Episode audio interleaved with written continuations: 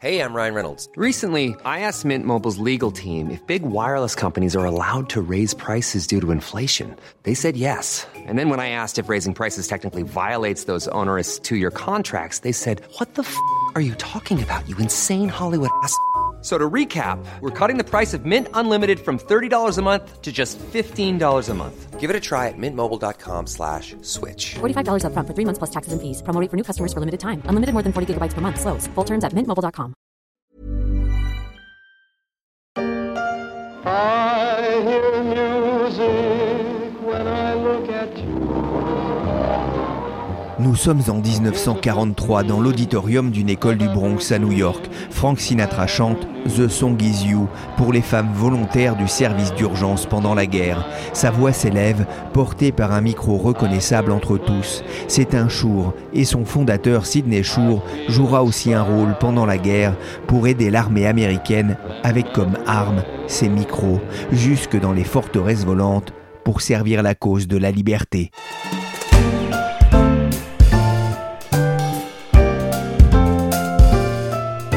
Je suis Pierrick Fay, vous écoutez La Story, le podcast d'actualité de la rédaction des Échos, un podcast à retrouver sur les plateformes de téléchargement et de streaming. Abonnez-vous pour ne manquer aucun épisode. Good morning Vietnam Salut les louveteaux et rappelez-vous, le mercredi c'est le jour de la malaria. Alors prenez bien vos jolies pilules anti-palu et entraînez-vous à la danse du ventre au Chi Minh. C'est en arrière-plan la star du film de Barry Levinson, Good Morning Vietnam, avec le regretté Robin Williams, un micro pour remonter le moral des troupes, un objet de puissance, mais aussi de plaisir pour quiconque a eu la chance de se placer un jour derrière un tel outil pour faire passer la voix. Les micros de la story ne sont pas aussi impressionnants visuellement, même s'ils sont de la même marque. Il faut dire que Shure s'est installé au rang de numéro un mondial de la captation du son, et tout cela à partir d'un petit bureau du centre-ville de Chicago. California, to my sweet home, Chicago. Bonjour Nathalie Villard. Bonjour Pierrick. Vous êtes journaliste aux Échos Week-end. Tout a démarré à Chicago en 1925. Oui, pour le jeune Sidney Shure, à l'époque, il, est, il a quand même été à l'université, hein, mais il a un master de géographie. Mais comme tout jeune de son époque, il est absolument fasciné par l'univers de la radio. Il se met lui-même à décortiquer des appareils de radio et assez vite, il voit là une opportunité de business. Et donc, il monte une petite affaire d'accessoires de radio, de, radio en kit en fait, que les gens après peuvent fabriquer eux-mêmes. Quelques années plus tard, c'est la grande crise de 1929 et qui a failli ruiner euh, Sidney Shure. bah, qui l'a carrément ruiné même, parce qu'en fait, euh, il y a deux choses à ce moment-là qui vont se passer. C'est que d'une part, bah, les radios qui étaient fabriquées de manière un petit peu artisanale euh, par des passionnés vont passer à une fabrication à l'échelle industrielle. Donc il y a plein de grands fabricants de radios à l'époque qui vont se lancer et qui donc signent la ruine de tous ces, ces petits commerçants qui étaient spécialisés dans les, dans les kits. Et donc ils ferment carrément boutique. Qu'est-ce qu'il va faire alors? Et là, il a une bonne intuition. Il se dit, OK, les radios, c'est un commerce euh, florissant, mais pour qu'il y ait une bonne radio, pour que l'auditeur en bout de course euh, apprécie la radio, il faut que, en amont, au moment de la captation du son, il y ait un bon micro. Et là, tout reste à faire. Alors certes, c'est pas lui qui invente les micros. hein, les, les premiers micros euh, datent du début du 19e, mais il y a une énorme euh, opportunité technologique pour en améliorer la qualité. Et il va donc se lancer dans l'invention et la fabrication de micros. Avec un premier modèle qui sort en 1932, mais c'est en 1939 qu'il marque un grand coup, avec l'Unidine 55 au design si reconnaissable et qui va séduire Frank Sinatra, Ella Fitzgerald ou encore Billie Holiday. southern trees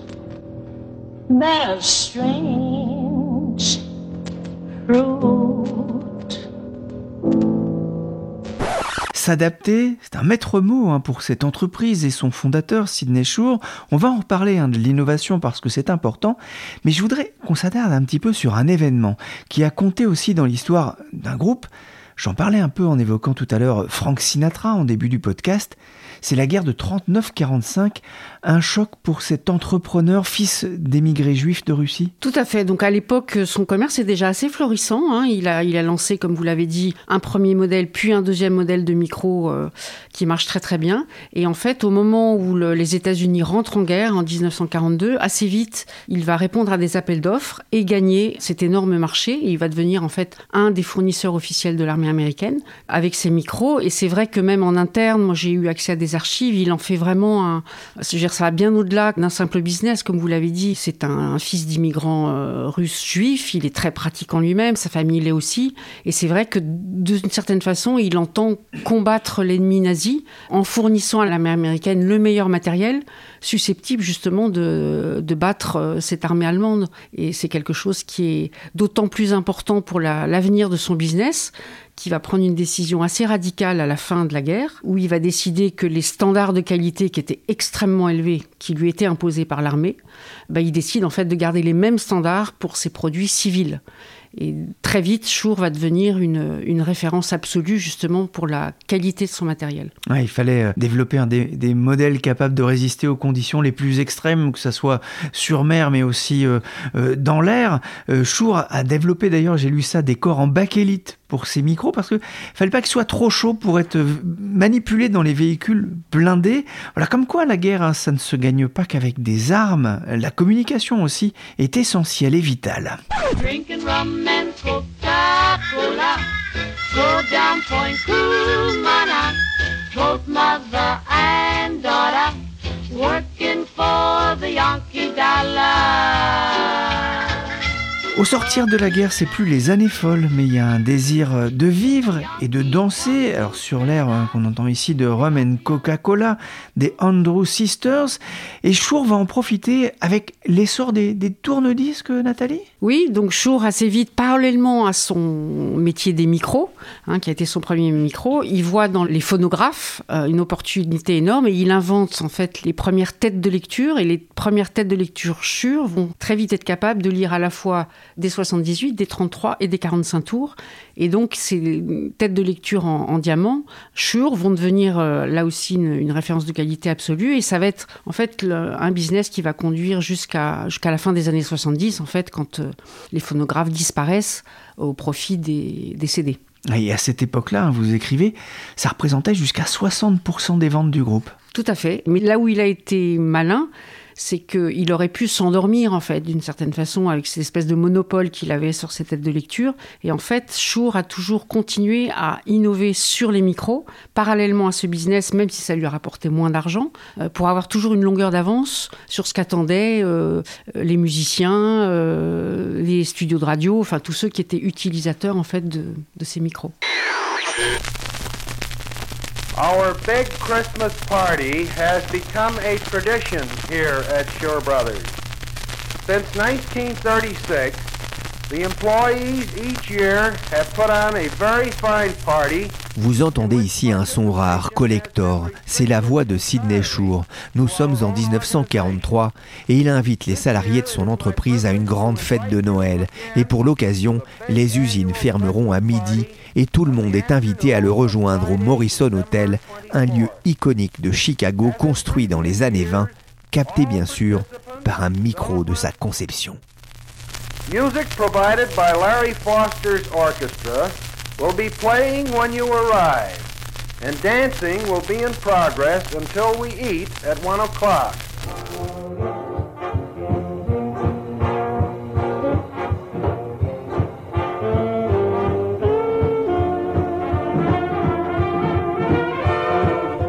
Dans l'ambiance avec l'orchestre de Larry Foster. Nathalie, le groupe américain vous a ouvert ses portes il y a quelques semaines et vous avez pu découvrir des, micros qui ont marqué l'histoire. Ah oui, ils ont un. Dans le hall, quand on arrive au siège de l'entreprise, il y a un, mur qui doit faire une vingtaine de mètres de long, avec toutes les photos en noir et blanc des, des principaux orateurs et musiciens qui euh, ont utilisé ou utilisent encore euh, les microchures. Donc ça va des chefs de l'État, le pape, euh, le Dalai Lama, tous les présidents américains, puisque Shure est le micro officiel de la Maison Blanche depuis 1965.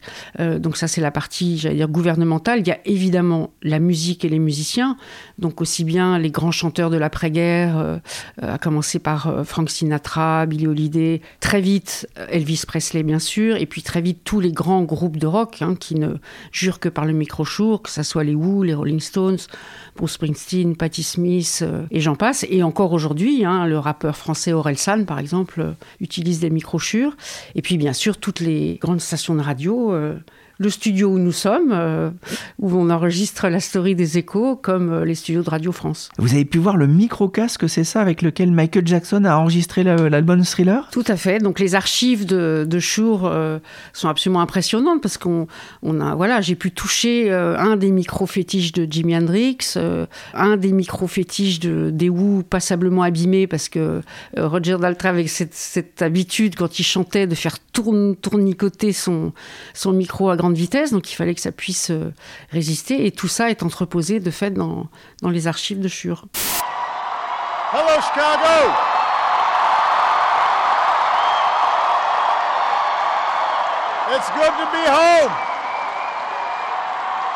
Ah, Il n'y a pas que ou Michael Jackson, il y a aussi des discours politiques passés à la postérité, comme celui de Barack Obama en 2017 depuis Chicago, où il dit son dernier discours de président devant deux micros Shure.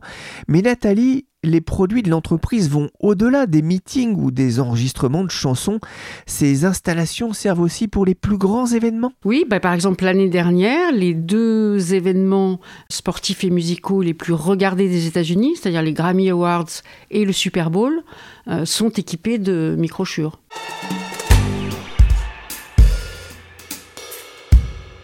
L'entreprise est connue dans le monde entier, euh, du moins son nom, mais c'est aussi et pourtant un, groupe assez discret. Ah ben, plus que ça, il, m'a fallu des mois pour les convaincre euh, de m'ouvrir leurs portes. Euh, c'est avant tout une entreprise d'ingénieurs très axée sur la R&D et l'innovation, et donc assez peureux et frileux évidemment de, révéler ce qu'ils font.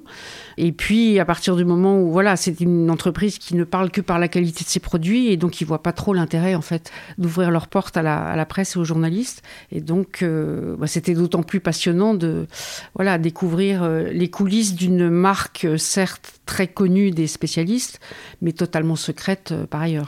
Au pays de Wall Street, le groupe surprend aussi. Il veut rester ce qu'on appelle une private company, c'est-à-dire une entreprise non cotée en bourse. Sidney Shure et son épouse euh, Rose, euh, qui étaient les uniques actionnaires à 100% de l'entreprise, avaient d'ores et déjà érigé comme règle que l'entreprise ne serait jamais cotée et ne serait jamais vendue à des investisseurs extérieurs. Et quand euh, Sidney Shure est décédé en 1995, puis son épouse en 2016, ils avaient déjà pris la décision qu'à leur mort, tout le capital de l'entreprise serait transféré à un trust, euh, ce qui veut dire que les 3000 salariés de l'entreprise élisent en fait euh, un board qui lui-même élit le PDG de l'entreprise et que les dividendes euh, de l'entreprise sont reversés à un trust de charité qui est notamment très actif sur la ville de Chicago euh, et impliqué dans des, une politique sociale et éducative de grande ampleur puisque d'après mes chiffres, hein, ils sont très peu disaires sur leurs chiffres, mais euh, ce trust toucherait quand même 4 millions de dollars de dividendes par an, qui sont donc reversés à des activités caritatives. Pourquoi ce refus de la bourse? Alors pour une raison très simple, c'est que le temps de développement des produits, le, temps d'innovation et de recherche de développement est à la fois euh, voilà si coûteux et demande tant d'argent et d'investissement que une sentence trimestrielle du résultat euh, pour des investisseurs boursiers c'est juste incompatible. C'est-à-dire que eux ils sont sur des, des, des innovations à 5, 10, 15 ans avec une perte d'argent très importante au début, parce que tant que le produit n'est pas commercialisé, on ne fait que dépenser de l'argent. Et dans la tête des épouchures, seule un, un, une détention privée et par eux-mêmes du capital euh, pouvait permettre à leur entreprise d'investir autant de temps et d'argent dans, dans l'innovation. Alors le groupe est tout de même soucieux de rentabilité et de compétitivité, euh, puisqu'il ne, ne fabrique plus ses produits aux États-Unis. Voilà, donc ils ont arrêté de fabriquer aux États-Unis essentiellement pour des questions de coût du travail euh, dans les années 80. En revanche, ils n'ont jamais cédé aux autres sirènes qui, auraient été délocalisées leur production et de la confier à, d'autres fabricants. Donc ça reste quand même un, cas assez unique puisqu'ils continuent à posséder leurs propres usines. Alors certes, elles ne sont plus aux États-Unis. Il y en a une grande au Mexique et l'autre est en Chine, mais ils en sont propriétaires, ce qui veut dire qu'ils arrivent à bien protéger leurs brevets et surtout, euh, ils inventent eux-mêmes les propres machines qui vont servir à fabriquer leurs micros. Donc, par exemple, j'ai vu les, ultimes essais d'un robot dont la tâche est de déposer des micro-gouttes de colle euh, dans la fabrication de chaque micro. Bah, ça, c'est donc non seulement ils inventent le micro, mais ils inventent la machine qui va servir à fabriquer le micro. Qui sont ces concurrents? Alors sur leur euh, créneau vraiment du, du micro très haut de gamme, ils n'en ont qu'un en fait, c'est l'allemand euh, Sennheiser. Eux ne fabriquent pas d'enceinte, hein, donc on est pour donner une image euh, de comparative, c'est comme ils captent le son, ils ne le restituent pas. hein. donc c'est comme les caméras qui captent l'image, mais ne- qui ne rediffusent pas l'image derrière. Donc eux, ils sont vraiment uniques, ils ne fabriquent pas d'enceinte, ils sont uniquement dans la captation du son. Et sur ce métier-là, ils n'ont que ce concurrent allemand. Les artistes et les professionnels du son se tournent volontiers vers Shure qui équipe de nombreux studios euh, d'enregistrement. Euh, Vous racontez dans votre enquête à retrouver dans les éco week-ends qu'il y a eu un moment important aussi pour l'entreprise qui aurait pu lui coûter cher. C'est la crise du Covid. Pourquoi? Ben oui, parce que brutalement, tous les spectacles euh, sont interdits, les salles de théâtre, les concerts, c'est-à-dire que toutes les grandes manifestations où se produisent à la fois des musiciens, mais aussi des comédiens au théâtre, etc., s'arrêtent. Or, c'est quand même une partie du business de Shure. Sauf que, en parallèle, à cause du confinement, grâce au confinement pour eux, euh, ben, les podcasts vont connaître un- une croissance euh, phénoménale. Les gens vont commencer à, chez eux, à enregistrer un peu de musique. euh, voilà, et ce qui fait que, et dans les entreprises, elles- celles-ci vont s'adapter au fait que leurs salariés ne sont plus là physiquement. Donc il va falloir inventer tout un mode de travail hybride avec des gens présents, des gens à distance, qui veut donc dire des systèmes de visioconférence et donc du bon son. Et donc euh, Shure va savoir euh, s'adapter à ces, nouveaux, métiers. At the journey is the mission. SM55 Unidine, SM58, SM7, des noms qui parlent aux amateurs de son comme Willy Gann ou Nicolas Jean qui réalisent chaque jour le podcast des échos. Il y a aussi le Vagabond 88, j'adore ce nom, le premier microphone à main sans fil au monde. Il a été créé en 1953. Nathalie, le succès de Shure tient en deux mots qualité et innovation. Oui, c'est-à-dire qu'ils ont. C'est vraiment leur credo, en fait. C'est qu'il faut que leur micro soit inégalé en termes de qualité. Donc, ils sont sans cesse en train d'essayer d'avoir une longueur d'avance sur ce dont vont avoir besoin leurs utilisateurs. Par exemple, ils équipent de plus en plus des équipes de tournage, qu'il s'agisse de cinéma ou d'émissions de, télévision. Ils ont compris qu'au moment de l'essor de la té- télé-réalité, où il y a tous ces jeux concours, euh, type Colanta, etc., euh, voilà, qui ont besoin d'équiper, en fait, leurs joueurs dans des conditions un peu extrêmes, euh, sous l'eau, euh, courir dans le sable, euh, dans la tempête, tout ça avec un micro-cravate qui ne doit pas se voir, sans fil. voilà, et donc c'est un des environnements en fait sur lesquels Shure essaye d'avoir toujours le bon produit avec un temps d'avance. Et vous avez pu visiter leur laboratoire de recherche? Oui, alors là, c'est complètement impressionnant, surtout pour une néophyte comme moi qui n'y connaît strictement rien. Cette espèce de, de caverne d'Alibaba où euh, des dizaines d'ingénieurs vont tester. Alors, de plus en plus, ça, c'était aussi une de mes, de mes surprises, mais pas, pas complètement surprenant non plus, à l'aide de l'intelligence artificielle. C'est-à-dire qu'on s'aperçoit que l'intelligence artificielle va venir en appui de leurs nouveaux hum, produits. hein. Je pense notamment à tout le marché des entreprises. Peut-être qu'on y reviendra plus tard, mais euh, tout le, le monitoring en fait de ces micros qui ne sont plus sur les tables mais au plafond euh, sont monitorés par l'intelligence artificielle qui va leur permettre de, de cibler celui qui parle de manière quasi euh, instantanée. Oui, ça, c'est un produit dont vous parlez dans, dans votre article, le Microflex Advance 920. Euh, ça a l'air complètement fascinant. De quoi s'agit-il? Bah, C'est d'autant plus fascinant qu'ils m'ont fait rentrer par exemple dans une salle où il n'y avait rien, pas un fil, pas un micro sur les tables. Et puis ils m'ont dit, mais en fait, tout se passe au plafond. Et donc ils m'ont démonté des dalles qui étaient au plafond pour que je comprenne en fait de quoi il s'agissait. Et donc maintenant, et c'est très prisé notamment des groupes du CAC 40 pour leur salle de conseil d'administration, où il n'est pas question d'aller faire circuler un micro, d'attendre que machin euh, euh, ait le bon euh, moment et instrument pour prendre la parole. Donc dans ces grandes salles de conseil d'administration, il y a deux fêtes pour rien sur les tables. Les dalles de plafond sont équipées avec des mini-micros qui vont en fait être dirigés de manière spontanée et automatique dès que quelqu'un va prendre la parole. Donc en fait, les, les, participants à ces réunions ne se préoccupent absolument pas de savoir s'ils sont entendus ou pas et, de quand ils peuvent parler euh, avec un bon micro. Tout, est, tout se passe au plafond. Et mieux encore, euh, ils arrivent maintenant à corréler en fait cette prise de son du plafond avec cette intelligence artificielle avec le maniement d'une caméra notamment pour les, ré- les réunions hybrides où il y a une partie des gens qui sont dans la salle, d'autres derrière l'écran, et où en fait la caméra euh, de la visioconférence va venir se fixer de manière euh, automatique avec celui qui prend la parole.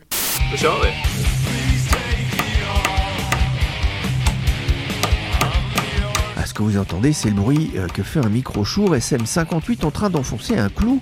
Un studio de musique allemand s'est amusé à faire subir des tests à ce micro pour voir s'il marchait toujours bien. Alors ils les font tomber ou ils versent de la bière dessus, il finit même dans un micro-ondes collé à une pizza et résultat, il marche presque toujours parfaitement.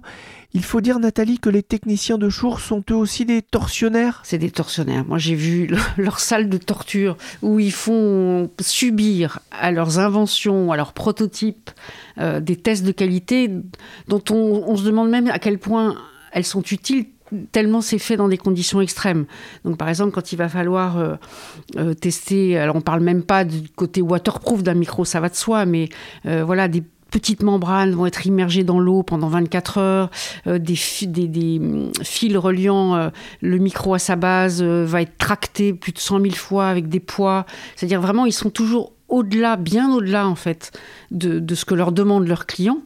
euh, en termes de qualité et de, de solidité, Euh, mais encore une fois, c'est- aussi ce qui fait leur réputation. Vous disiez, ils ont testé un câble, lesté dans le vide avec des poids, il cède après 100 000 tractions contre 2000 pour les produits courants. Oui, ce qui, est, ce qui paraît complètement fou. On se dit pourquoi 100 000 Il pourrait s'arrêter à 10 000 ou à 20 000. Mais non, il y a cette espèce de, de surenchère en fait dans la, dans la robustesse et dans la qualité de leur, de leur micro qui font aussi leur réputation et auxquels ils sont très attachés. Et c'est ce qu'on disait tout à l'heure. euh, que l'actionnariat euh, détenu par un trust euh, leur permet, c'est ce qu'ils m'ont dit les ingénieurs, hein. tous ceux que j'ai rencontrés m'ont dit c'est un paradis d'ingénieurs cette entreprise. C'est-à-dire on peut tâtonner, reculer, se tromper, sur des mois, aller dans des directions que finalement on va abandonner. Quel luxe